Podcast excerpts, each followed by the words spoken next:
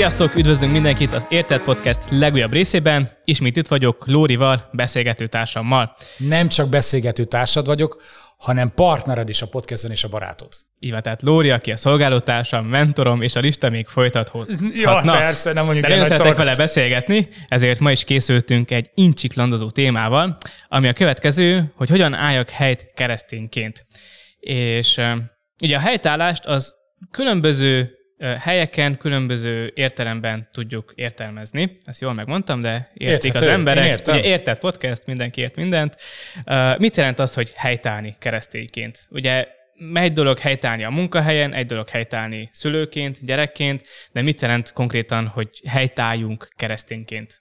Az én olvasatomban az, hogy helytállni, az azt jelenti, hogy valamilyen titulusban, valamilyen, valamilyen tisztségben helytállok. Úgy, mint apa, úgy, mint munkás, úgy, mint iskolás, úgy, mint gyerek, úgy, mint óvodás, stb. stb. Úgy, mint keresztény. Tehát aki Krisztus követem, Krisztus az én életemnek a meghatározója, ott él az életembe, vízbe az ő országába, megszabadított a bűneimtől, a világosságban járok, ezt árasztom, és akkor helytállok ebben a dologban, bármilyen élethelyzetben is vízbe letett. Én valahogy így értelmezném, hogy Krisztus képviselni azokban a, azokban a szektorokban, ahol mozgolódik, és ez lehet az óvodám, lehet a sulim, lehet a munkahelyem, lehet a családom, lehet a közösségem, baráti köröm, stb. Uh-huh. Ugye azért is tettük fel ezt a kérdést, mert helytállni keresztényként egyáltalán nem könnyű, pláne most, ameddig a világban vagyunk, és ameddig a világ megveti a keresztényeket, annál nagyobb szükség van a keresztényekre. Tehát ez azt is jelenti, hogy folyamatos támadások érnek minket, és azt a kérdést is feltehetjük, hogy megélje kereszténynek lenni. Mert manapság úgy veszük észre, hogy kereszténység az sokkal nagyobb teherrel jár, mint a jó dolgokkal, és szeretem, hogyha majd erről beszélnénk.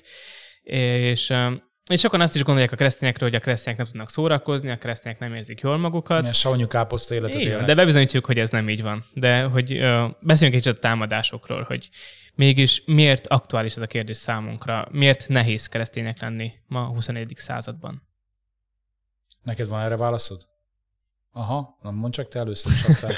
Hát ha, hát ha teljesebb képet festesz, mint én, mert tehát az én válaszom az a, te, csatlakoznék az a te válaszod, amit múltkor mondtál Ifin, és az pedig az volt, hogy azért nehéz, mert a keresztényeket sok oldalról érik támadások, pontosabban három oldalról, hát ott figyeltem. Mm, nagyon jó volt. Az egyik támadás jön a világ részéről, a másik saját magunk részéről, belülről, az óemberi emberünk folyamatosan ember. támad, és próbál rávenni minket hülyeségekre, és végsősorban pedig a sátán részéről.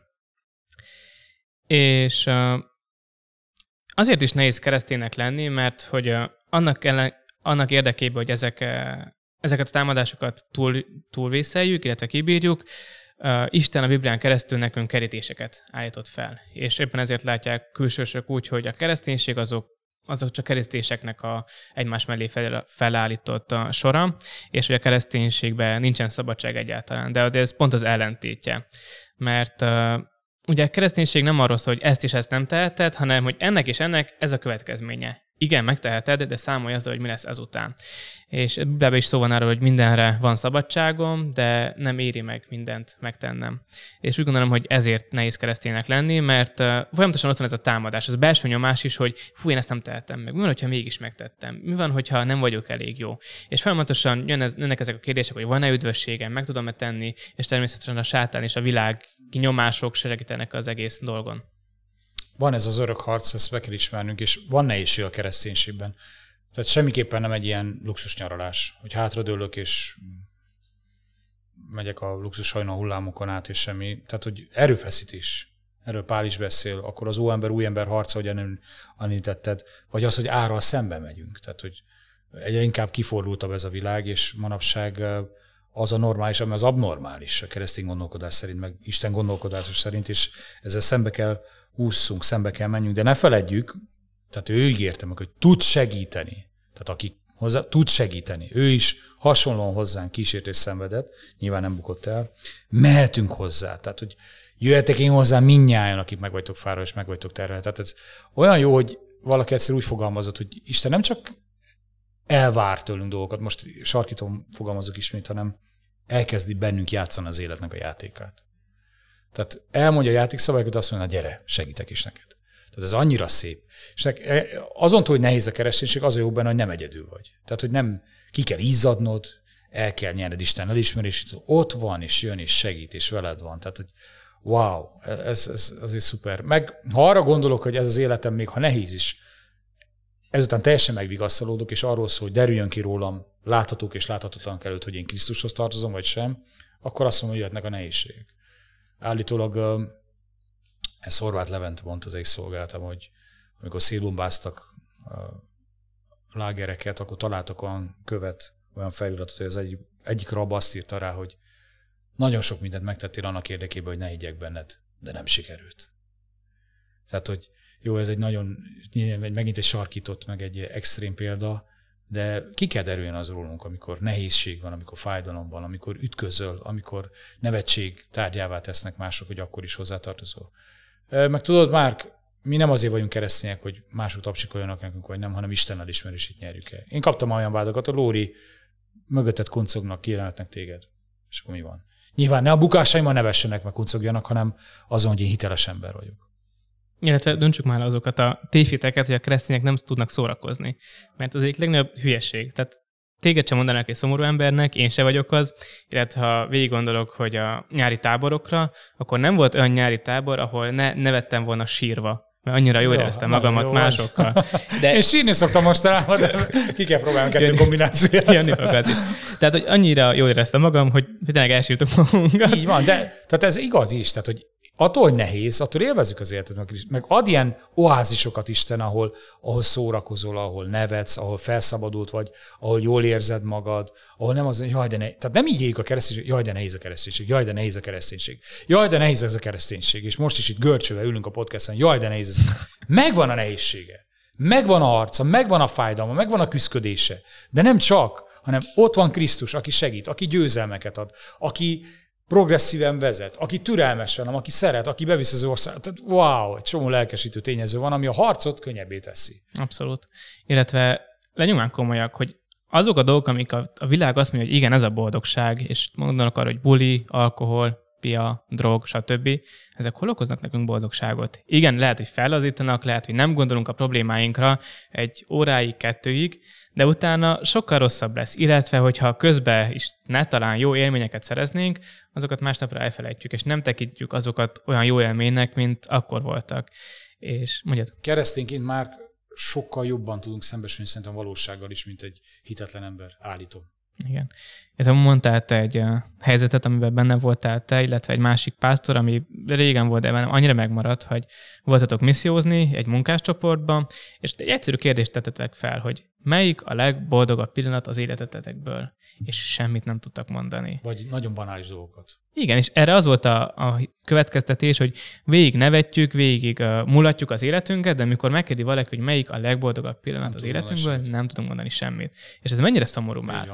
Holott egy keresztényt, hogyha még akkor is a sablon válaszokat mondanak, hiszük, hogy ezek aktuális válaszok, és tudnak mondani valamit, hogy melyik a legboldogabb pontja az életüknek, illetve hogyha megkérded, hogy mi a helyzet veled, akkor a keresztényeknek szerintem 90%-a azt fogja mondani, hogy igen, itt van ez és ez, és nehéz helyzet vagyok, de, és mondja pozitív dolgokat, és, és, és nem hagyja, hogy ez a, ez a szomorúság, ez a komorság átvegye az uralmat fölötte, hanem a jóra koncentrál. És ezért is nem azt mondom, hogy nehéz kereszténynek lenni, hanem sokkal nehéz nem kereszténynek lenni. Nehéz, mert Jézusra sokkal nehezebb minden. Sokkal több gubancot okoz szerintem, sokkal több életfájdalmat, sokkal több görcsölést, kint, ha Isten nélkül élünk. Tehát ezt is szoktam mondani a szolgáltatom, hogy én el nem tudom képzelni az életet Isten nélkül. Tehát az élet tényleg téboly, de Isten nélkül. Istennel meg azt mondom, hogy wow, ez az életkezet, és majd jön az örök élet. Uh-huh. De hogy ugye nyilván nem könnyű, azért, mert a keresztény élet egy harc, és felmondatos harcba vagyunk, és nem minden harcot nyerünk meg. De szerinted az eddigi tapasztalataid alapján, mint ifjúsági vezető, mint keresztény ember, mik azok, amik, amikben a legkönnyebben elbukunk itt társadalmi szinten, mi keresztények? Most tényleg nem kapás választ akarok adni, de mostanában ezen gondolkodtam, és én csak erre a klasszikus válaszra térnék vissza. Szoktuk ezt mondani, általában vezetőkre mondják, de én úgy gondolom nem csak a 3G. Tehát a Gör, Gold, Glory. Tehát, hogy itt, itt, itt bukunk. És az a baj, ha ezeket tagadjuk. Tehát, oké, okay, már ott, ott kezdődik a baj, hogy nem ismerem be azt, hogy nekem ez gyengém, hogy kísérthető vagyok, bármikkel. Tehát nyilván a, nők vagy a férfiak, tehát a, a testiesség, aztán az anyagiak, tehát hogy minél több pénz, és a másik, ez a, ez a talán a legleplezette, meg a legádázabb, én szerint ez a, ez a büszkeség, a dicsőség vágy, az elismerés utáni vágy, annyira, hú, na, na, nagyon tudja leplezni magát, meg egész-egész titokzatos bűn. Tehát ott, ott kezdik a probléma, amikor nem vallom ezt meg magamnak, hogy hopp, ez nekem gyengén, vagy Istennek, hogy Uram, kísértető vagyok ebben, sebezhető vagyok ebben a dologban. Tehát az a baj, ha ezeket leplezzük, ha előfordult, palástoljuk, ahelyett, hogy megvallanánk, elhagynánk, és igen, néha a publikum előtt is kellene vallanunk. Ha nem ítéljük meg magunkat, meg fog ítélni a világ. Biztos láttátok, vagy hallottátok, hogy a HBO-n van most egy sorozat a Hillsongról. Brutál. Nyilván, sarkít, de vannak igazságok is, és az a, az a sorozat nem az a célra készült, hogy a kereszténységet hú, de hanem úgy nagyon brutálul odaüt a kereszténységnek, és egy övön alul itt mér oda. Tehát ha nem ítéljük meg mi magunkat, és nem gyakorlunk fegyelmet, hogy nem valljuk be a bukásainkat, és ha kell, publikum előtt is bocsánatot kérünk, és ezekben nem térünk meg, akkor megtesz ezt a világ helyettünk. És az sokkal fájdalmasabb lesz. Sokkal fájdalmasabb lesz, és nyilván ő kiélezi valamire, vagy ö, ö, mocskolódni akar ezzel, vagy ki tudja, mit akartak elérni a, a szerkesztők, de erre nekünk kell figyelnünk, hogy nem úgy maradunk hitelesek, hogy tagadjuk ezeket, például ezt a 3G-s dolgot, hanem ha el is buktam, akkor ezt megvalom is igyekszem elhagyni. Tehát igyekszem elhagyni, vagy ne legyen tényleg ezekhez közöm, ahol sebezhető vagyok, ezt, ezt vallja meg én, ezt, én ezt látom, hogy ez az a buktató a kereszténységnek. Az anyagiak, a dicsőségvágy, a hatalomvágy, tehát itt borzasztó, hogy mennyire meg tud ez bújni. Például ilyen egyszerű dolgokban, hogy vizsgáld meg magadat, hogy mindig te akarsz elő lenni mint dicsőítésvezető, mint pásztor, mint tanító, mint vasárnapi iskolai munkás, mint ifjúsági vezető, hm, ott már lehet, hogy kezdi felütni ez a fejét. Ha nem tudsz úgy elképzelni alkalmat, hogy téged ne vegyenek észre, bármi által, mert mit tudom, te vagy a hegedűs, vagy te vagy a pásztor, vagy az, ami az is ott nagyon gyanús. Tehát ismerjük be, hogy vá, vagy megint kell neked bizonyságot tenni, hogy lássák már, hogy élsz. Vagy neked kell a leghosszabban imádkozni. Tudom is én, tehát ezek olyan, olyan kegyes dolgokat használunk, hogy hogy ezt kiéljük. És, és közben mások szolgálatát meg leminősítjük magunkba, Igen. vagy mások előtt is. De a másik kettő meg az valamennyire nyilvánosabb, meg jobban rajta kapjuk. Az anyagiasságról beszéltünk egy előző podcastben, azt ott vizsgáltam meg magatokat a, a testés dolgokról, az meg tavalyi évadban, tehát ez, ezek valamennyire könnyebben azonosíthatók. De még egyszer mondom, nem az a baj, tehát értsd jól, hogy bukunk, hanem hogy nem valljuk ezt meg, és nem rendezzük a kegyelemmel. Tehát a pokóban nem azért fognak emberek kerülni, mert védkeztek, hanem azért, mert nem rendezték a kegyelemmel. Tehát rendezzük a kegyelemmel, rendezzük a kegyelemmel. Uh-huh. Én, Te uh, hogy látod? Mindaz, amit mondtál, teljesen megállja a helyét, és teljesen tényleg úgy is van, oda kell figyelni ezekre. Ami nekem hogy először eszembe jutott, az a lázadás. Ugye ez volt a legelső bűn is, még Ádám és Éve előtt így született Lucifer, hogy ő fellázadt Isten ellen. Neki nem volt elég az, hogy ő volt az egyik legszebb angyal az egyik főpozícióba, ő Isten akart lenni, ő többet akart ennél. És ez is megnyilvánulhat az életünkben, sőt azokban a kategóriákban is, amit te mondtál, hogy pénzügyileg nekem nem elég az, hogy Isten gondoskodik rólam, majd én magamnak elvégzem. Nekem nem elég csak az a pozíció, amit kaptam, én ennél többet akarok.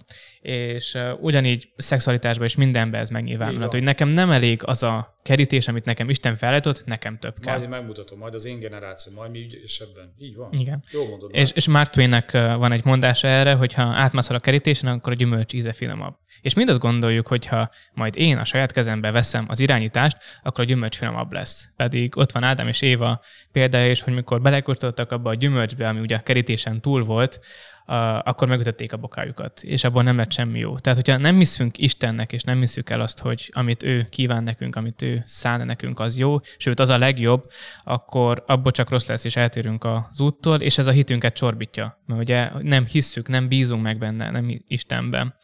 És, és úgy gondolom, hogy ez az egyik legnagyobb probléma, és ez megnyilvánulhat rengeteg, rengeteg módszerben.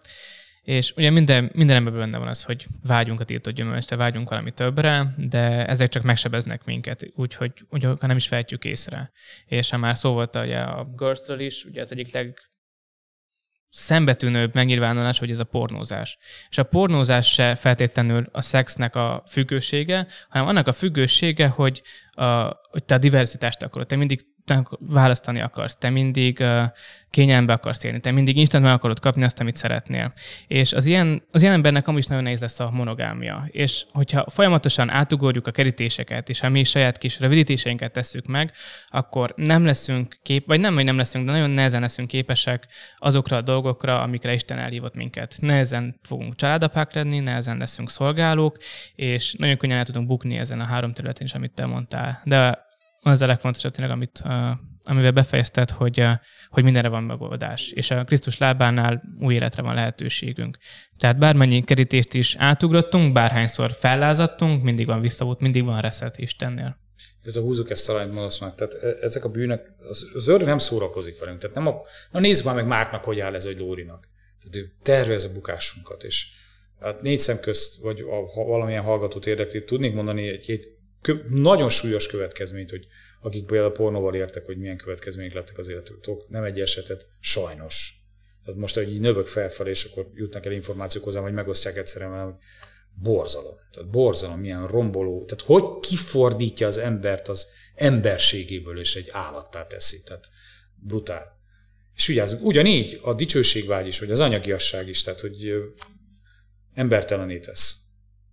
De Krisztus meghalt ezekért. Tehát ezek az áldáz, mocsok bűnökért, amikor lehet, hogy a hallgatók közül van olyan valaki, aki mikor magára ismer, hogy mit követtem el, akkor azt mondja, hogy én vagyok ez, és lehet gyűlöld ezért magad. Ezért is meghalt Krisztus, és menj a kereszthez, kérd, hogy megmoson téged, megtisztítson és megfog. Ezen az ördögnek egy másik csavarja, hogy hát már nem is vagy méltó rá, már hanya gyerek követted el. Nem baj, még benned van az 20 kell menni. Mert Isten azért éltet, mert be akar vinni az országába téged. Van. És ugye az egészben a legfontosabb az, hogy hallgassunk Istenek a vezetésére, mert mint a pásztor is, és sokszor asszociáljuk Istent a pásztorral, nincs olyan, hogy ő nem menjen utána a kis elkulogó bárányoknak. És ugyanúgy, mint a nagy dolgokban, hogy most hol dolgozzunk ki, ez mondjuk feleségül, nagyon fontos az is, hogy a kis dolgokban hallgassunk rá. És ezek banális dolgok is lehetnek, hogy most csináljunk egy bűnt, vagy ne csináljunk egy bűnt, ahol a válasz egyértelmű. De szerinted hogyan lehet odafigyelni minden nap Isten vezetésére, akár a kis dolgokban is? Valószínűleg személyiségű, de az elsődleges az a személyes kapcsolat Istennel. Tehát, hogy tényleg ápolják vele személyes kapcsolatot, legyen köze az életemhez. Azt hiszem zsidó levélben van egy ilyen ige, hogy azt mondja, azt mondja Isten, hogy elméjükbe adtam az én igémet, szívükbe írtam, Istenük leszek, ő pedig az én népemet. Tehát figyeld ezt a sorrendet, hogy elméjükbe adtam, a szívükbe írtam, Istenük leszek. Tehát, hogy én úgy, úgy kerül az elmémbe Istennek az igát, hogy hallgatom, olvasom, Érted?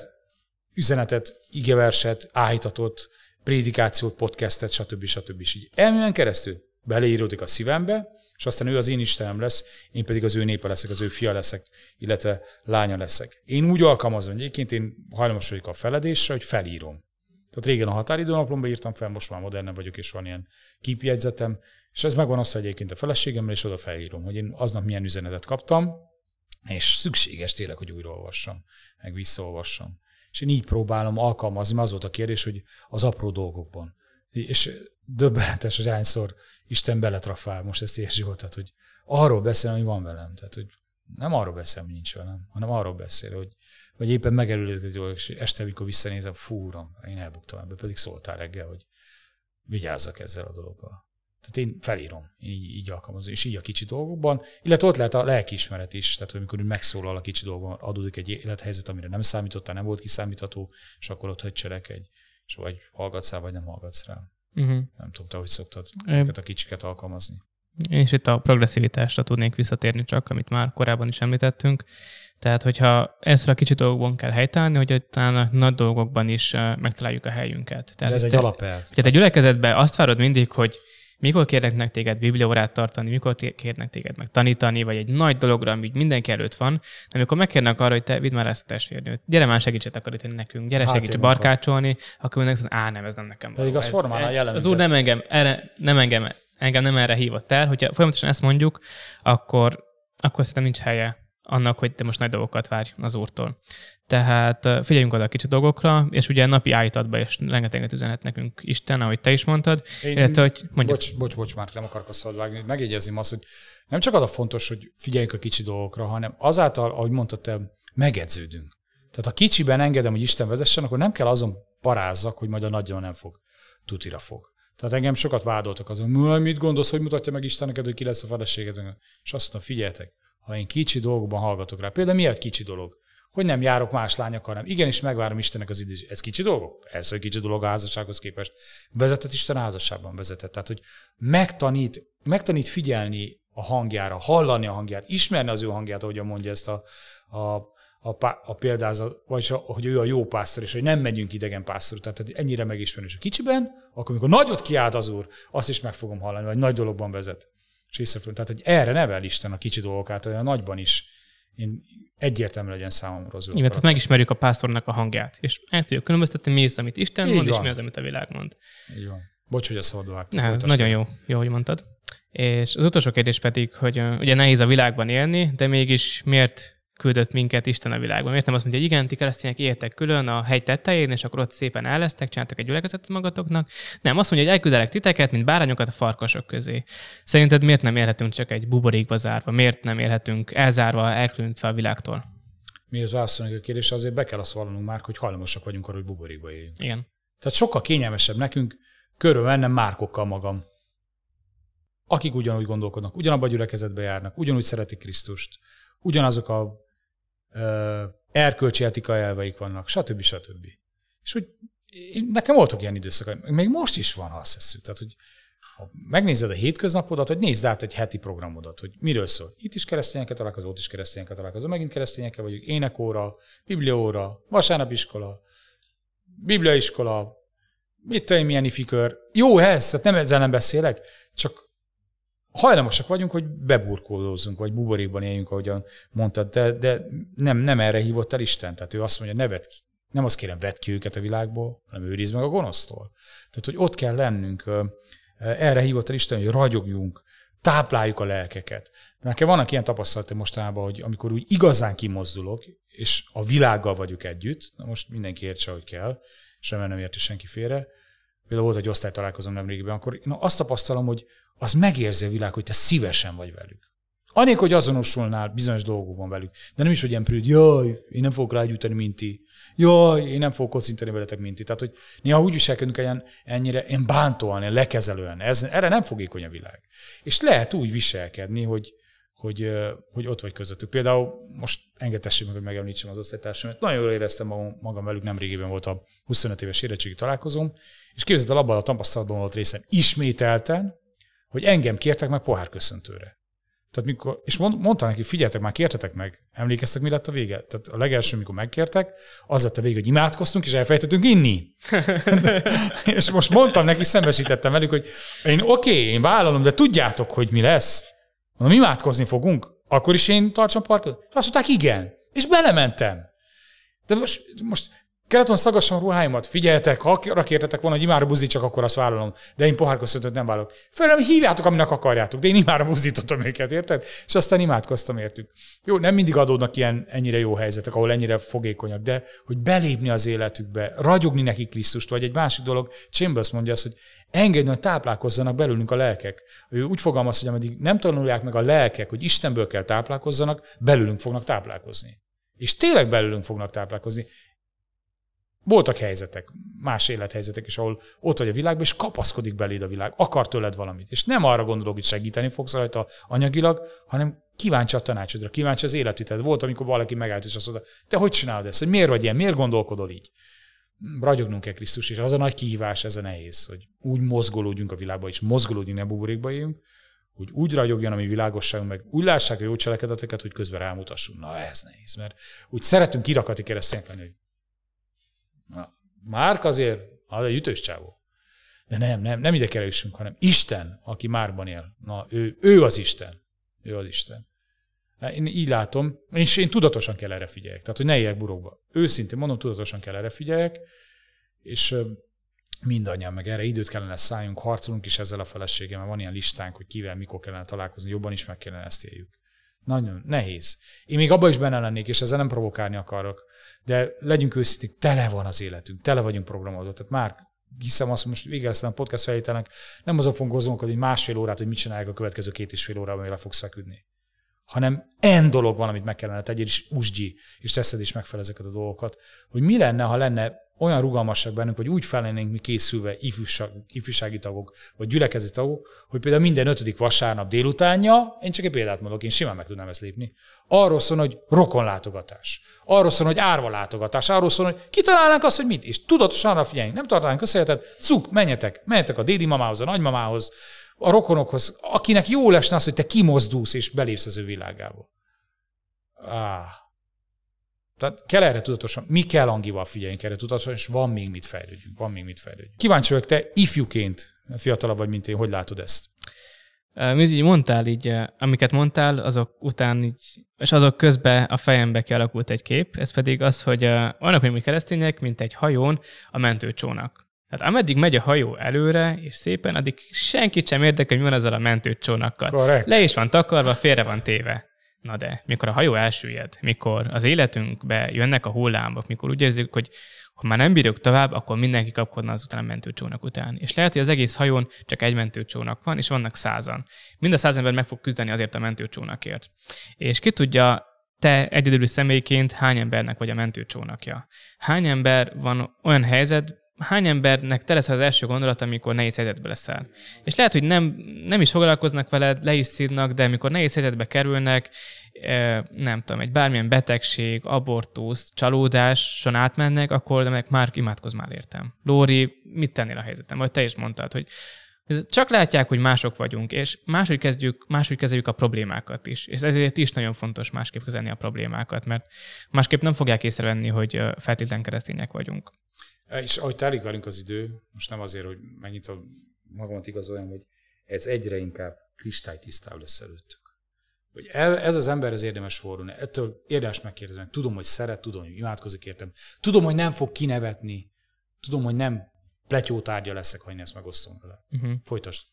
És ennyi az egész gondolatom, amivel így az egészet összegezném, az, hogy ne irigyeljük, akik a világban vannak, mert nekik sokszor sokkal nehezebb tud lenni, és mi keresztények nagyon jó helyzetben vagyunk, mert van valaki, akibe kapaszkodhatunk, és pont ma hallottam egy Zsoltárt erről, ahogy keresgéltem a témákba, és ott van az, hogy eljutottam abba a pontba, hogy irigylem az embereket, és azokat, akik, nem, akik a világban vannak, akik nem Krisztuséi.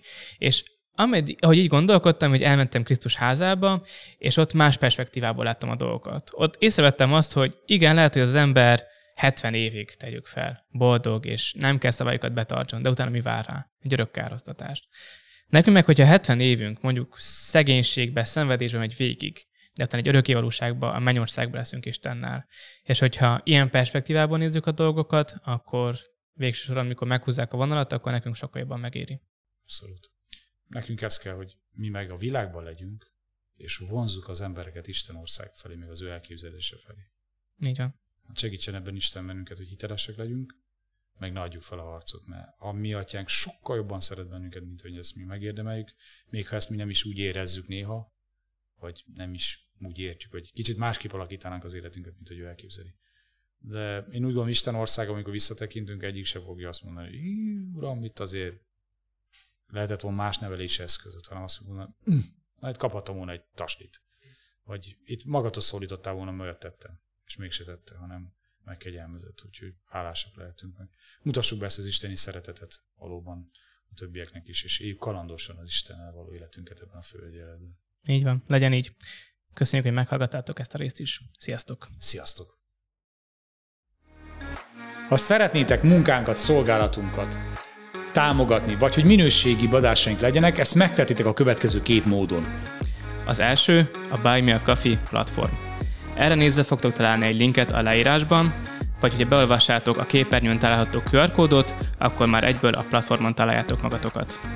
Vagy egyszerűen banki átutalással a következő Revolut számra. Hogyha tetszett ez a rész, akkor bátorítunk téged arra, hogy az meg a barátaiddal, illetve megköszönnénk azt is, hogyha feliratkoznál a YouTube csatornánkra. Köszönjük szépen!